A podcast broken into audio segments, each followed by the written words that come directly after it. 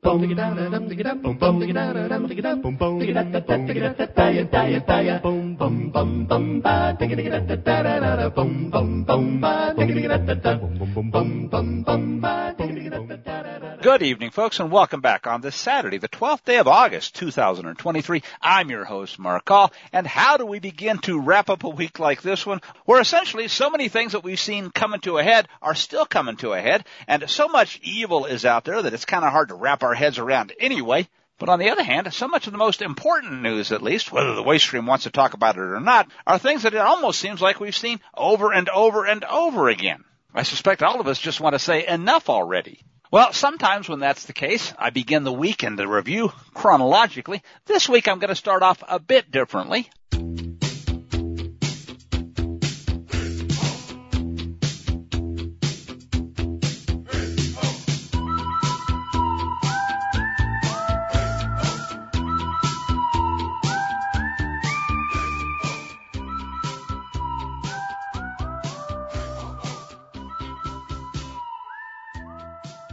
Our first story today constitutes an entry in literally every single one of those three columns, the good, the bad, and the really, truly ugly. This comes from the University of Colorado Woke campus for what a piece from Zero Hedge calls research from pro-vax researchers who at least admit something that those who don't want to be poisoned have suggested is probably true for a long time.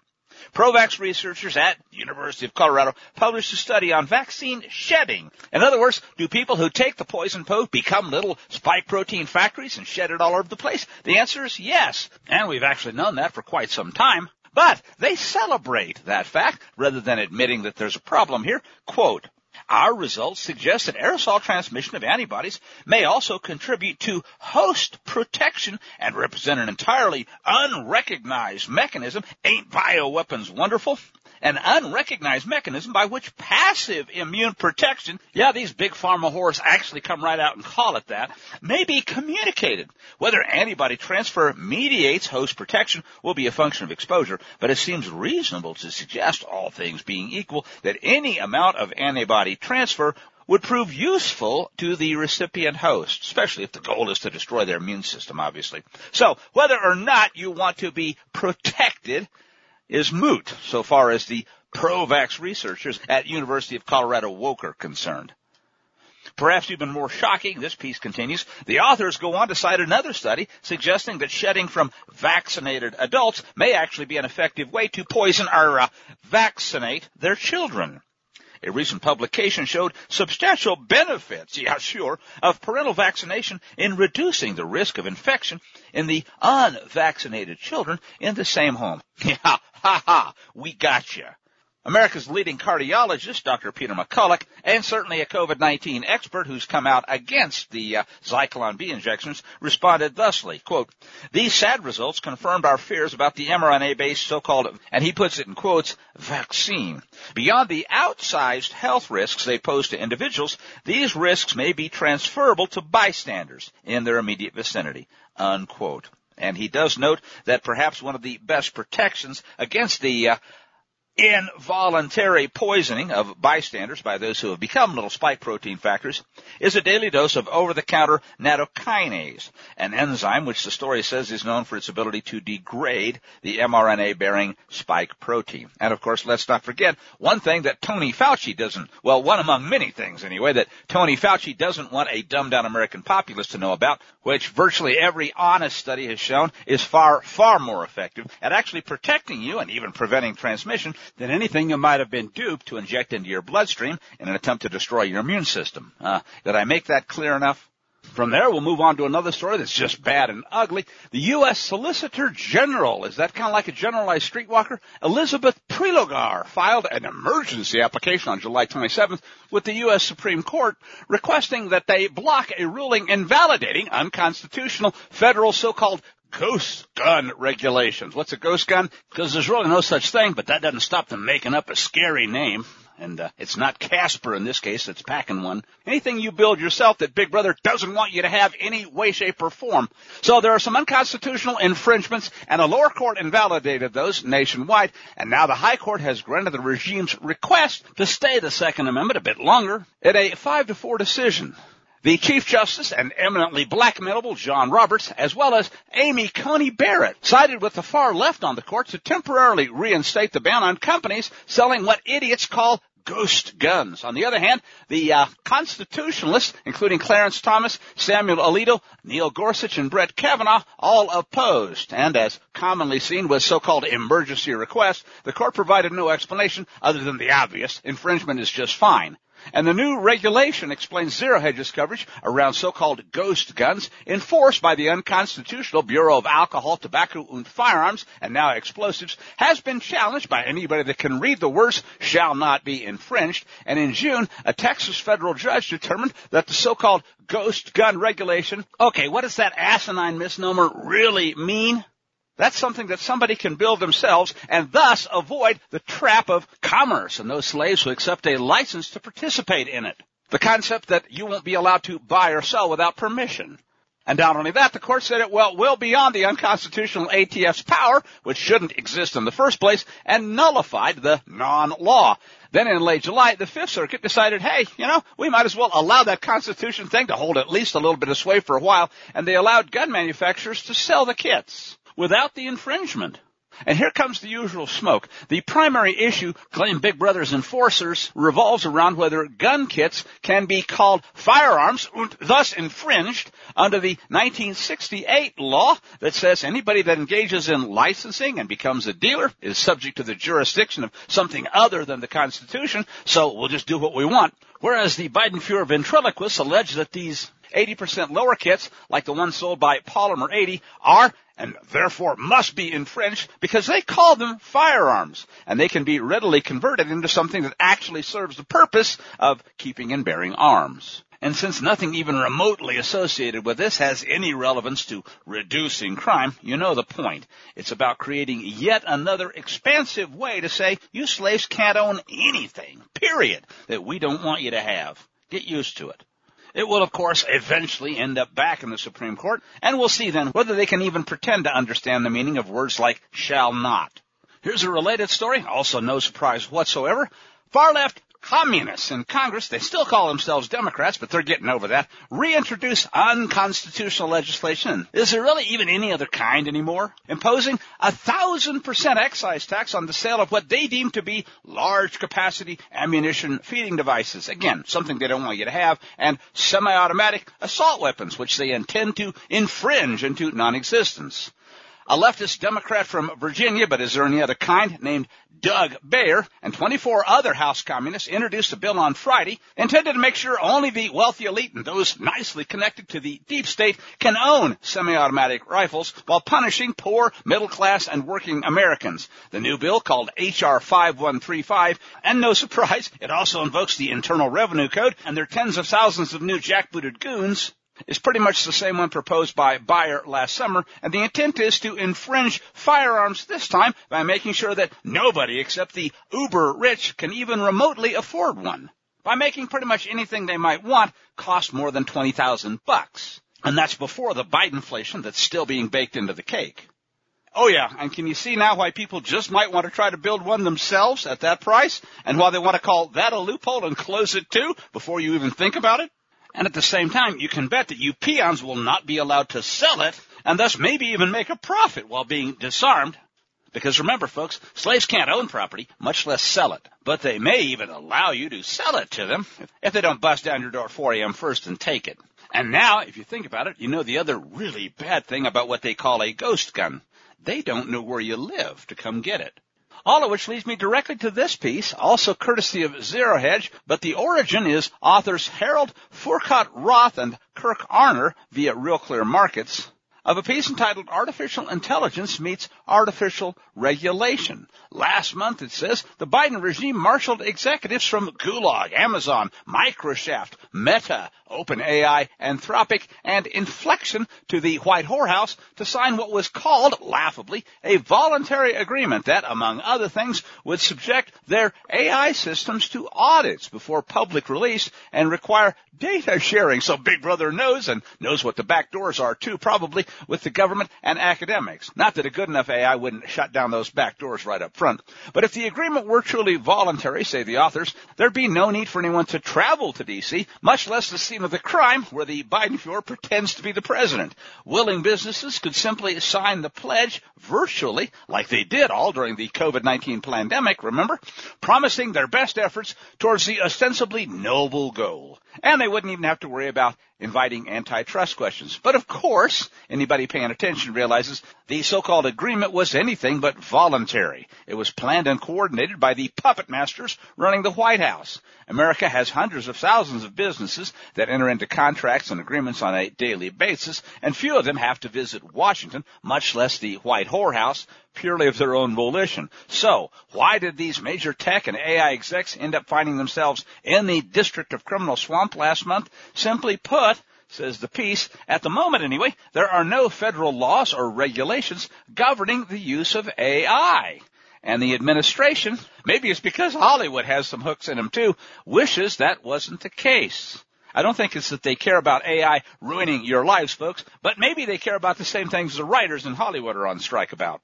So say the authors, to remedy this, the regime needed to negotiate the now signed voluntary agreement with America's leading AI firms. And you can probably assume that the White House may have made concessions to individual companies to get them to sign the agreement and probably, almost certainly, threatened actions if a company refused to sign the so-called voluntary agreement. I'm going to make them an offer they can't refuse. But it gets worse, says the piece. The signatories' not so voluntary volunteerism continues far beyond the signing of the agreement if Big Brother has its way, and since when don't they with the public-private partners?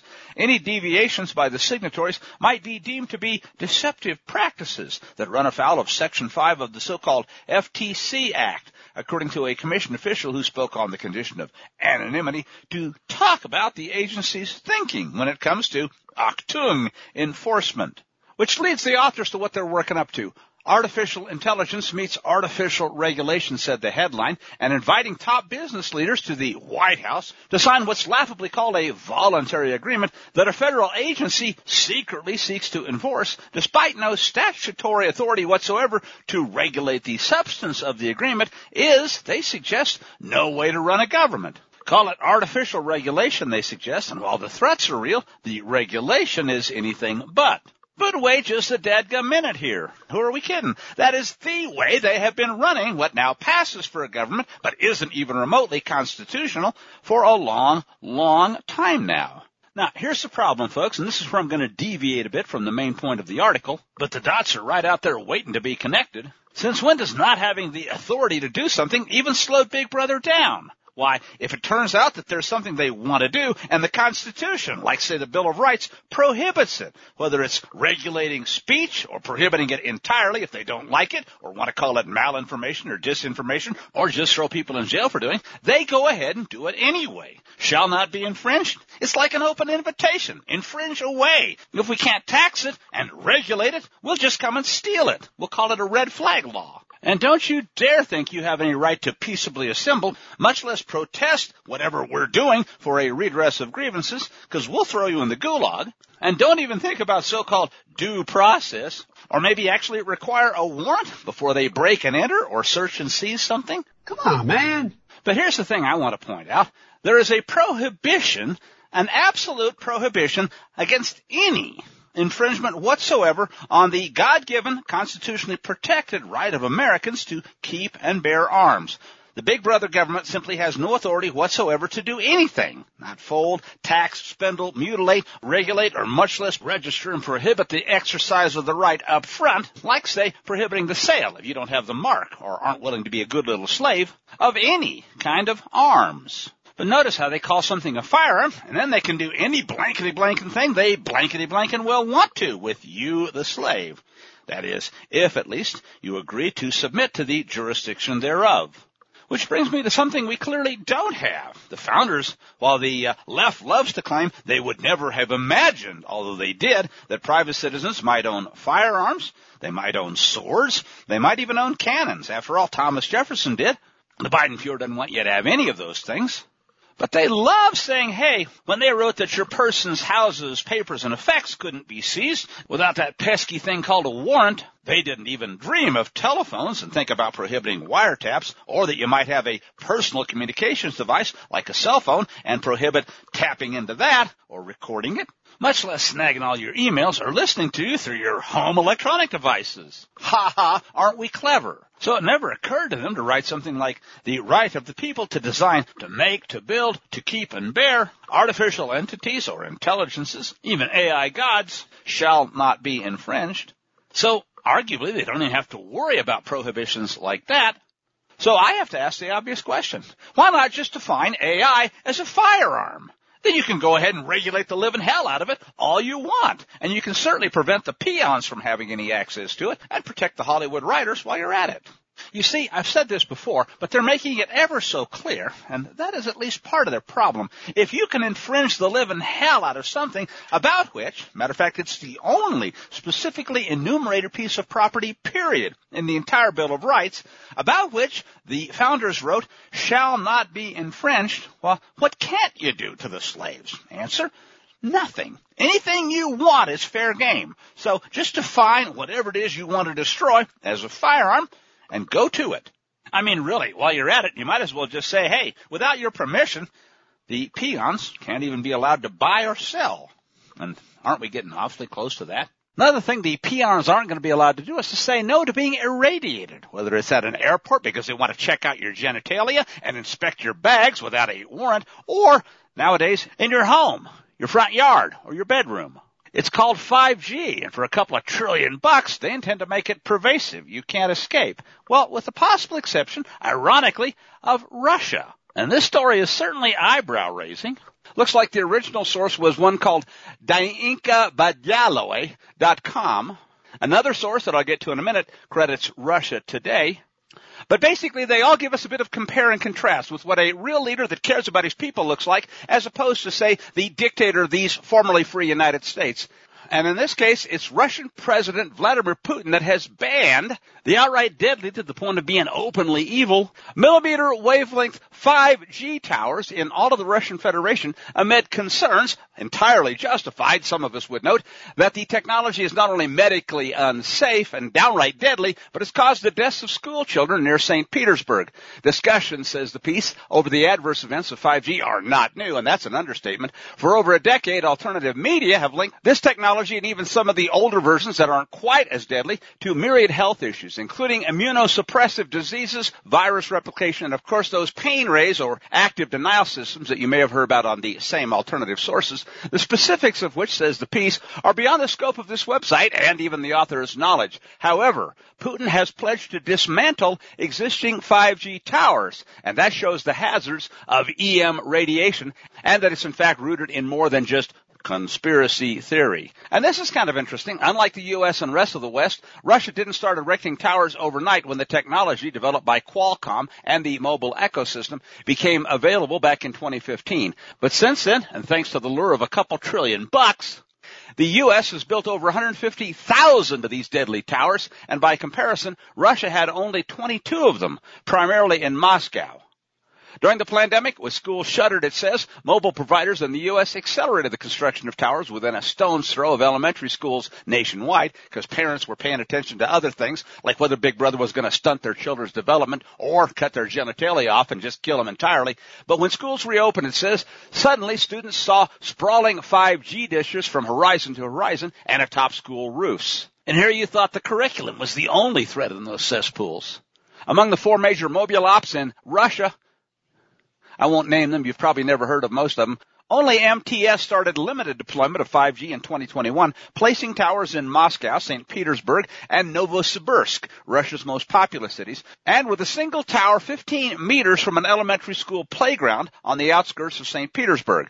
In April 2023, 16 students there experienced severe side effects of what Vladimir Putin has now called electromagnetic poisoning. Early symptoms included spontaneous vomiting, dizziness, tinnitus, intolerable headaches, and abdominal inflammation. Later symptoms, though, were gastrointestinal bleeding, cerebral hemorrhaging, and blindness due to the decay of their ocular nerves. The affected children were ages 8 through 12 and had attended school that same semester. Moreover, it notes the sick kids were unvaccinated. How's this, folks, for telling people the unvarnished truth? So, health officials at Russia's Ministry of Health were able to rule out the deadly COVID-1984 not vaccine side effects. And that comes closer to real science than anything Fauci will allow you to hear. Comprehensive blood work and radiological imaging tests ruled out other pre-existing maladies, foodborne ailments, medications, and biological and chemical agents. But by June 6, 2023, 11 of the 16 students had died. And you know what, folks? What's fascinating to me is that there is more technical detail in this single article out of Russia than all of the combined articles in the waste stream press in the dumbed down and uh, increasingly poisoned United States. For example, this paragraph, Health Minister Mikhail Murashko, with the aid of the Ministry of Defense, ordered an inspection team to evaluate and actually report the transmission frequencies emanating from the 5G cell tower, which they noted pulsed electromagnetic waves in the 24 to 50 gigahertz range near the bottom of the millimeter wavelength scale which they also note so-called regulatory bodies and telecom firms worldwide had lied and declared were safe to humans. While the former FCC director under the Obama regime, Tom Wheeler, said in 2016, 5G poses no threat whatsoever to people, wildlife, or pets. Anyone questioning its safety is promoting baseless conspiracies. That's my story and I'm sticking to it. Unquote. And if there's a hell, folks, that statement's certainly deserving of an entry pass. Turns out, and I've mentioned this before, the U.S. military's ADS active denial system, aka the pain ray, uses frequencies just slightly higher than that at around 60 gigahertz, or so at least the unclassified reports have said. In mid-July, this almost too good to believe story continues. The Russian president met with many telecom execs and health experts to discuss the dangers inherent in the proliferation of the deadly 5G technology. He showed them images of dead children. One's brain had literally liquefied, and he informed them that he intended to enforce a moratorium on 5G research and development and demolish all of the towers in the Russian Federation. And says the story, just as you might expect, the mandate wasn't well received by telecom execs. Listen to this. MTS Vice President of 5G Infrastructure, Borya Vaslov, said the absence of 5G would put Russia at a technological disadvantage, adding that Russia needed 5G to strengthen their once thriving economy thanks to World War III going on in Ukraine. Now, as I'm reading this, kind of makes you wonder, was that a comment intended to PO the Russian president? We'll keep reading. Putin then spread images of dead and sick children on the conference table and reportedly said, what about them? What has your 5G done to them? To which Vaslov said, we can't blame 5G for this. Our comrades in the West agree that 5G is safe. Are you crazy? Or just plain stupid? Stupid is stupid does, Mrs. Blue. I guess. Unquote. Now, is this next part true? I'll admit, as I read this, I tend to think, hmm, maybe this is over the top. Maybe it is, in fact, an indicator that Vladimir Putin is exactly what we know he is and was, and that's an executioner, head of the KGB, NKVD, Russian secret police, and so forth. And, uh, well, in the position that he's in because of what he's been able to accomplish, it does sound a bit like something out of The Godfather. And as I say that, I can't help but think it also sounds like the kind of thing the Dixie Mafia and those that came after, like the Biden Fear Mafia, have been doing and getting away with, and that the waste stream simply doesn't want to report on. So who are we kidding, and why would we be surprised? But anyway, buckle up. Here we go. Putin then ordered a security agent next to him to shoot Vaslov squarely between the eyes, and without hesitation, the agent did exactly that, drew his Makarov and put a bullet in the man's forehead in full view of 15 people. Again, I don't know if it's true or not. We've seen movies where things like that have happened. And you know what? As shocking as that might be, I can't help but think that there's more than a few of this fellow's comrades in the West that the United States, the world would be far better off if it had happened to them. You can probably drop your own list of candidates. But the piece concludes that a week later, the engineer troops of the Russian Federation, a military administrative corps of their army, I guess you might say akin to the American Corps of Engineers, began decommissioning 5G cell towers in Moscow, whereupon pedestrians cheered as the monolithic towers came crashing down. And as of this writing, claims the piece, Russia has eliminated all of their 5G towers. I'll say it again. If it's not true, it should be. And isn't it refreshing to at least imagine a leader that actually cares about the health of his citizenry, and especially the children? And we'll be right back. We're killing our babies before they are born. Stand up and be kind and come and sound the alarm. Are you one of God's children or nothing but the devil's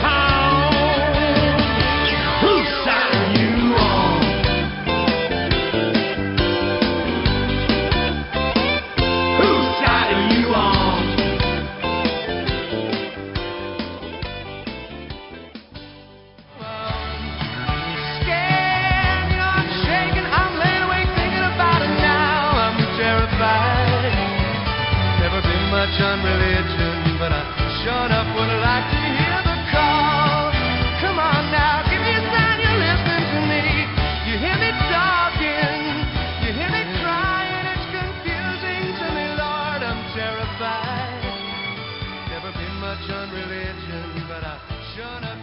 Welcome back now to the second half of the show for this evening. I am still your host, Mark Call, and I've got an in-depth report that I want to do in the latter part of this one, but I'm going to begin with at least a story or two to help set all that up. Here's one out of Provo, Utah that I suspect we can all agree we're not hearing the whole truth about. A 75 year old man was executed on his own doorstep just after 6 a.m. local time Thursday morning, allegedly because he threatened the Biden Fuhrer, the fake president. And it maybe that's all you got to say anymore to get on their list.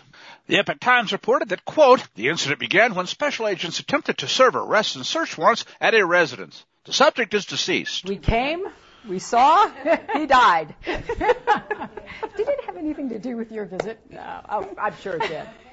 Yep, the neighbor said the 75 year old man was very public about his political views on Facebook, but deep down they said he was just a cranky old guy who was harmless. Well, now he's dead. What we know for sure, at least it seems, is that he had guns. He said politically incorrect things. Whether or not, folks, the pictures and websites you're going to see have anything to do with the truth remains to be seen, and we may never know. After all, if he was a communist transgender mass murderer, his Twitter and two Facebook accounts would have been purged by now, never to be seen. So color me just a wee bit suspicious that this time the waste stream media is putting up a whole lot of pictures and posters. But one thing's for sure, they're already spinning him as a major threat to the unelected senile guy who really ought to be worried about being hauled off in an orange jumpsuit after an impeachment we know will never happen and tried and convicted for bribery and treason. But remember, folks, this is the same FBI that silences people and made sure you never heard about the Hunter Biden laptop until they had rigged an election. The Epoch Times story, also via Zero Hedge, reported that on March 19th, two agents surveilled a Provo residence where they believed Mr. Craig Robertson lived and witnessed a white male around 70 to 75 years old exiting the home and entering a vehicle registered to Mr. Robertson. And get this, folks, this is damning, isn't it? He was wearing a hat with the word Trump on the front. Well, really, what else do you need to know? Oh, I guess this is telling too. They claimed he threatened other deep staters too, like Manhattan DA Alvin Bragg, who's among those charged with the task of destroying the actually elected president. And on this score, the FBI was tipped off by big socialist media. Whereupon a couple of agents followed Mr. Roberts to a church. Well, that's bad enough. Then later back home, they approached him, and after answering their questions, maybe you shouldn't have done that, he said, we're done here. Don't return without a warrant. They did, and that was the last thing Mr. Robertson ever saw.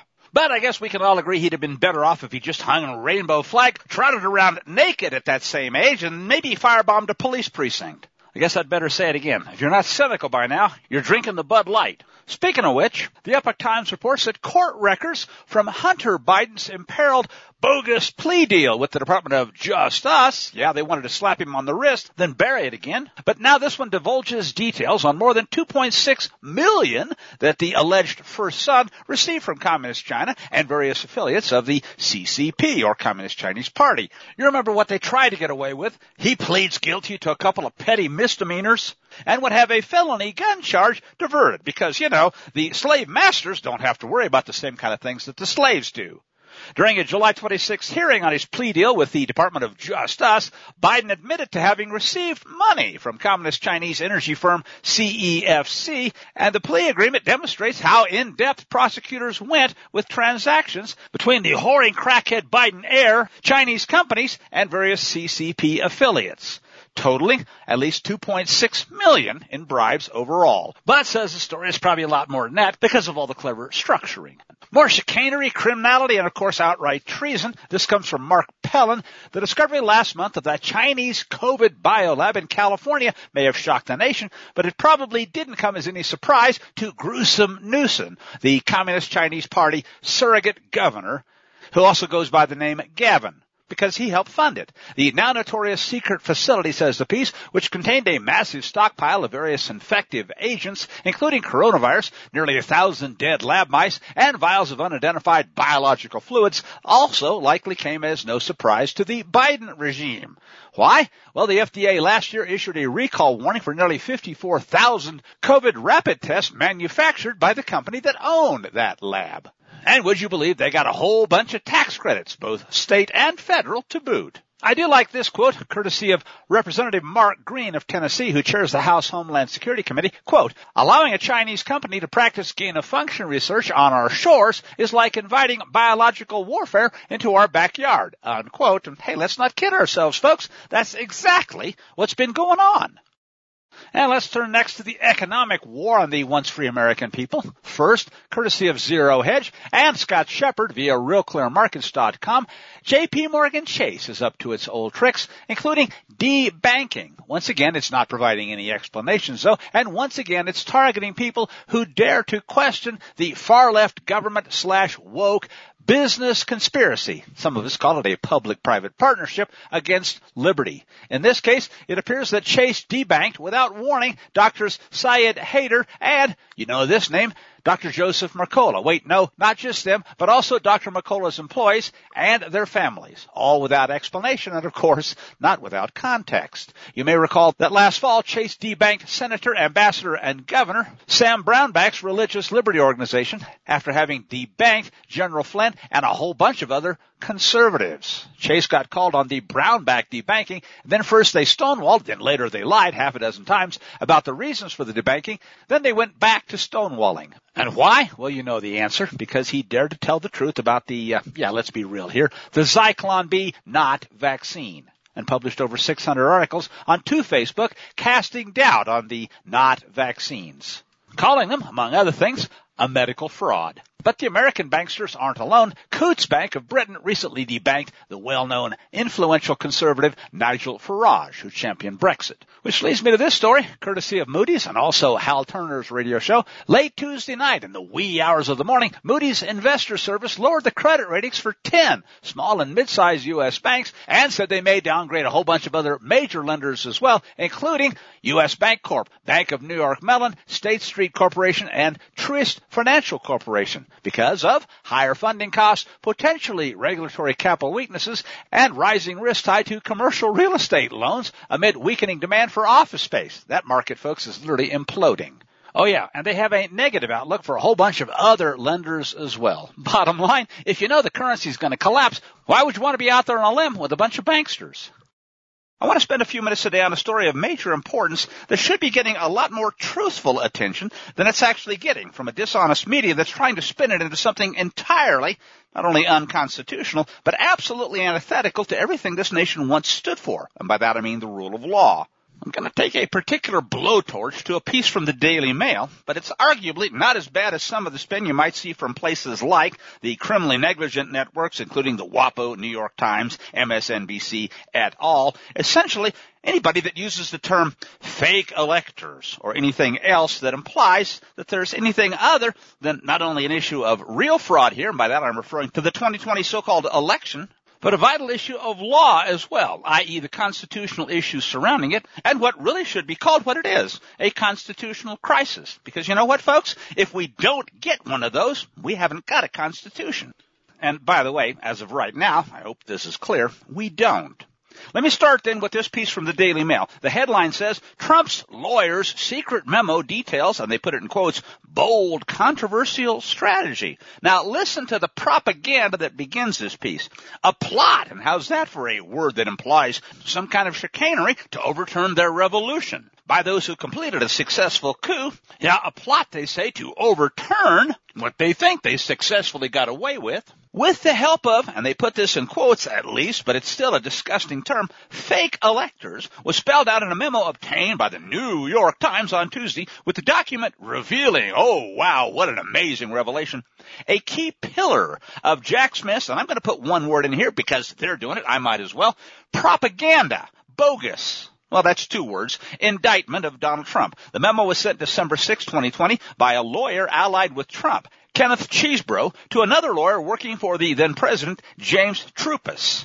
And it was one of at least three memos, the piece continues, which Chesebro sent to the Trump team sketching out a legal rationale, which is true so far now, for overturning the Biden victory, which is not true, when the votes were certified, bogus as that might have been, on January 6, 2021. Do you see how anybody can play at this game of inserting words in there to spin it either toward or away from the truth? We're seeing another example of the fact that the victors write the history, whether it was by hook or crook or uh, force of arms. The fake electors strategy continues the propaganda is one of the key accusations made in the August 1 indictment of Trump on charges of trying to overturn the election. You could obviously just as easily say trying to reveal the fake and restore integrity to an election. Chesebro's not named in the indictment, the piece says, and is not currently facing charges, and I can't help but think there's a reason for that, folks. It should become clear as I go through this. But he is still referenced as co-conspirator number five. He's described in the indictment as an attorney who assisted in devising and attempting to implement a plan to submit fraudulent slates of presidential elections, sic, to obstruct the certification proceeding, unquote, and there is absolutely no indication of that whatsoever in the memo, and I'll read a bit of it just to make that point in a second.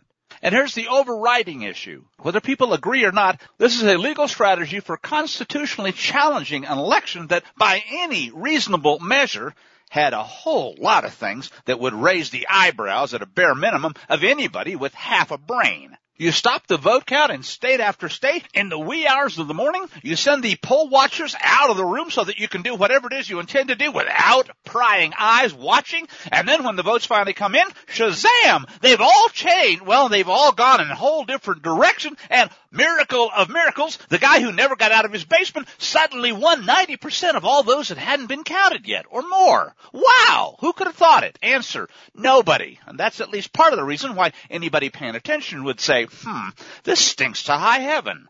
But hey, that's not what's even being discussed here. Instead, in post-constitutional America, it's suddenly a crime to even suggest that what stinks to high heaven isn't the Biden Fuhrer's poopy diapers or the bribes that he took from the communists that then rigged the election. It's the fraud that put him there. Back to the Daily Mail version of the propaganda here. The existence of the Chesebro memo was first revealed in last week's indictment, but its contents were not made public. Perhaps, folks, because they were marked privileged and confidential, and back when we had a rule of law, they would have remained so. But if I was the defense attorney, I might very well have made them public at this point anyway, because they tend to prove that the entire circus here is just that and bogus to the core. Quote, the memo lays out Chesebro's plan to have a group of pro-Trump electors, in other words, those that were pre-selected, just like every presidential candidate for both parties has for decades, and assemble on December 14, 2020 in the six contested states and produce fake votes, unquote, and that is a bald-faced lie. They would produce exactly the votes that they were supposed to produce, and that in fact the state constitutions and state laws of those various states said that they should produce, and therein lies the rub. Trump's legal strategist advised that this was a viable way to ensure, quote, Joe Biden's win was not approved on January 6th. And I'm going to pause right there and say it's not a win, folks. It was a theft. It was fraud, and everybody knows it. Well, at least enough people know it to recognize that there was something that should have been adjudicated in a court of law here. Why, who knows? Maybe even the constitutional procedure. And you've got to ask what was the reason for putting that in the document to begin with, if not for a situation exactly like this might have been followed. And that's why there should be a constitutional crisis, because what we had was a coup, not an election. At least the Daily Mail does admit this. The point was to turn attention to claims of, quote, Democrat voter fraud, giving Trump's lawyers time enough to emerge victorious from various legal battles, which were already in progress in all of those contested states. And at least the Daily Mail does quote this from what the lawyer wrote. It seems feasible that the vote count can be conducted so that at no point will Trump be behind in the electoral vote count unless and until Biden can obtain a favorable decision from the Supreme Court upholding the Electoral Count Act as constitutional or otherwise recognizing the power of Congress and not the President of the Senate to count the votes, unquote, the lawyer wrote. Now, at this point, folks, what I think is reasonable to do, and at least I'll give the Daily Mail credit for this, they did include the actual memorandum in here, in toto, is tell you from his own words what one of Trump's legal strategists actually wrote. This is again a letter from Kenneth Chesebro, dated December 6, 2020, and it says, quote, this follows up on my November 18 memo, copy here, advocating that unless the president and vice president plan to concede the race, if they fail to reach 270 electoral votes by December 14th, the Trump-Pence electors all should meet in their respective states and cast their votes and send them to Washington so that the votes will be physically present at the joint session of Congress on January 6th. Pause. Nothing whatsoever illegal or especially unconstitutional about doing exactly what those electors are supposed to do. The question is simply whose votes will be counted and on what basis in law?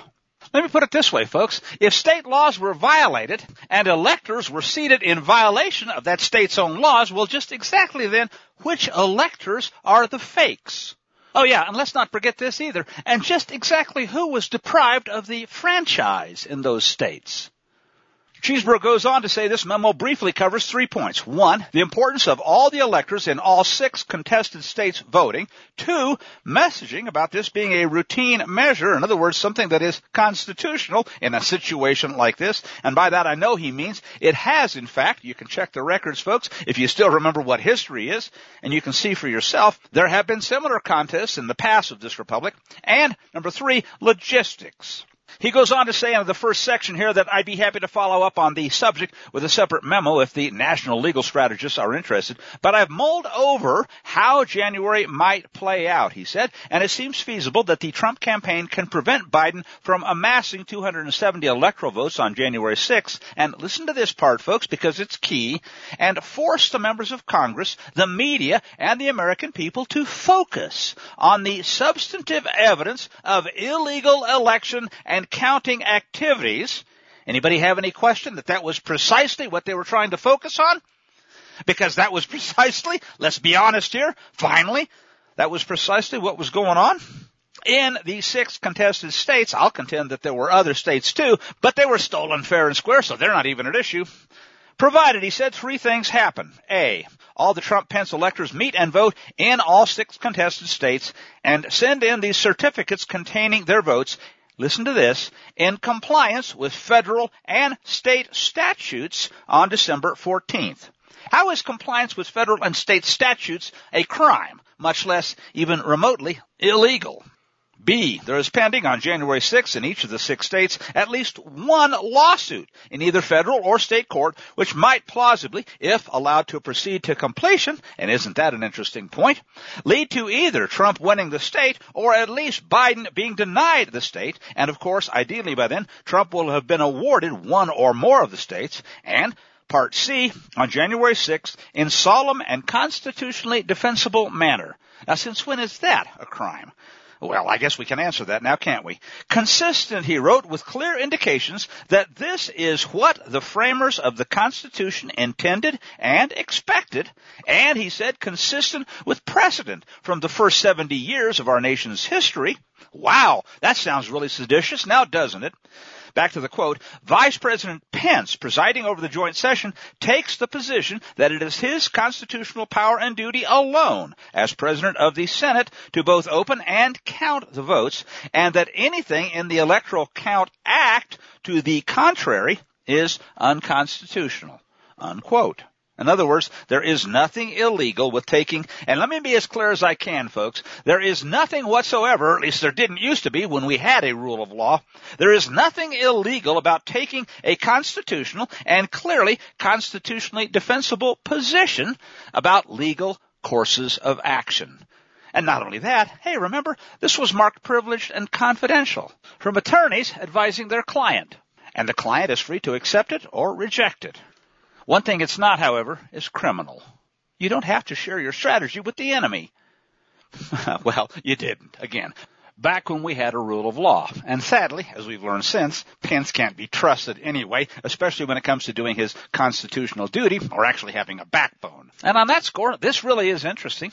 Trump's attorney writes to another of his attorneys, I'm not necessarily advising this course of action, and the vice president need not make a decision on how to proceed until January 6th. And obviously there are many factors that will come to bear on how he proceeds, assuming the race has not been conceded before January 6th. And note folks, it was not. My point here, said the attorney, is that it is important that the alternate slates of electors meet and vote on December 14th if we are to create a scenario under which Biden can be prevented from, well, basically seizing the rigged election. And he didn't put it that way, but I certainly will. Because with the benefit of two years of hindsight, it's increasingly undeniable that that's precisely what happened. The rest of the memo, folks, and I suggest that you read it for yourself. Don't take my word for it, and certainly don't take the word of the Daily Mail, New York Times, or WAPO for it.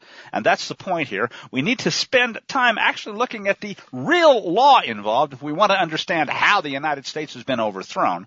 But basically, this is sound, arguably very constitutional advice from a lawyer to his client. You know, I can't help but wonder at this point if a Biden lawyer, for example, was to advise him on how he and Hunter could get away with taking bribes, committing treason, and selling out the United States to, say, a foreign communist Chinese party government, if that memo was to come to light, hmm, would it be privileged or would it be evidence of uh, a crime that we already know because there's been plenty of other evidence has been committed? Well, one thing's for sure, the Biden Fuhrer has nothing to fear from the likes of a Merrick Garland or Jack Smith. All right, one significant element of the strategy here, which the Daily Mail and most of the press isn't going to spend much time on at all, is how the count can be conducted so that Biden would end up being the one to have to seek Supreme Court review when he's either behind at one point or another, say 12 to 0 in the electoral count, or he says at the latest when he's behind 232 to 227. And here's the key point. Even if in the end the Supreme Court would likely end up ruling that the power to count the votes in the sense of resolving controversies concerning them does not lie with the President of the Senate, but instead lies with Congress, either voting jointly or in separate houses, letting matters play out this way would guarantee that public attention would be riveted on the evidence of electoral abuses by the Democrats. And guess what, folks? That is absolutely, positively the real thing that they do not and will not allow to happen come hell or high water. And I think they're working hard to bring us to hell.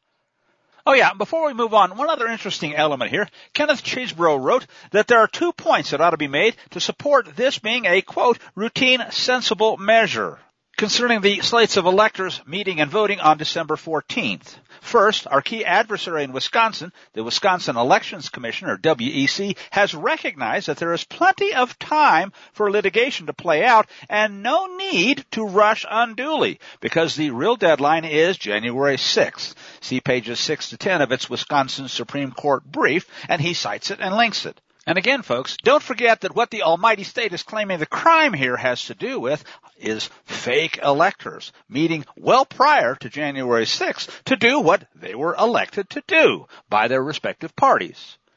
Similarly, he notes Justice Ginsburg has noted that the date which has, quote, ultimate significance under federal law is the sixth day of January, the date set by 3 United States Code, section 15, on which the Senate and House determine, quote, the validity of electoral votes. And it cites Bush v. Gore there. And then he quotes Professor Laurence Tribe, key Biden supporter and fervent Trump critic, who's likewise noted that the only real deadline for the state's electoral votes to be finalized is, quote, before Congress starts to count the votes on January the 6th.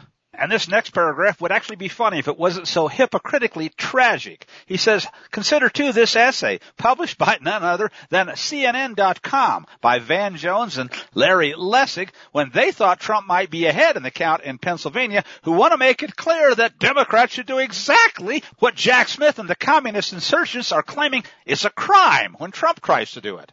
And let me just quote a bit of this to uh, illustrate the point. Here's what should happen, they said, on December 14th, 2020, when the electors are to meet and cast their ballots. On that day, assuming the final count of the popular votes has not yet been certified, both, huh? Both slates of Pennsylvania presidential electors should meet in Harrisburg. Both slates. Well, see, if it's the Republicans that were the real electors and the Democrats who were the fake electors, they're saying send the fakes too. Isn't that interesting? Both slates should cast their votes by ballot and Pennsylvania Governor Tom Wolf should await the final resolution of the popular vote before he certifies which slate should represent the state. And so long as that happens before January 6th, nothing should stop it from being counted by Congress. Isn't that amazing? And isn't the hypocrisy so thick you can cut it with a knife? Folks, this is precisely what I mean when I say the rule of law in this country has been dead and buried. And this too should be obvious. This has nothing whatsoever really to do with the last election. They got away with that. They rigged it fair and square, and now they're executing the real victors. Nope. This has to do with making blankety blanket sure that they can successfully do it all over again and rig the next one coming up. Even if you know the truth, and they know you know.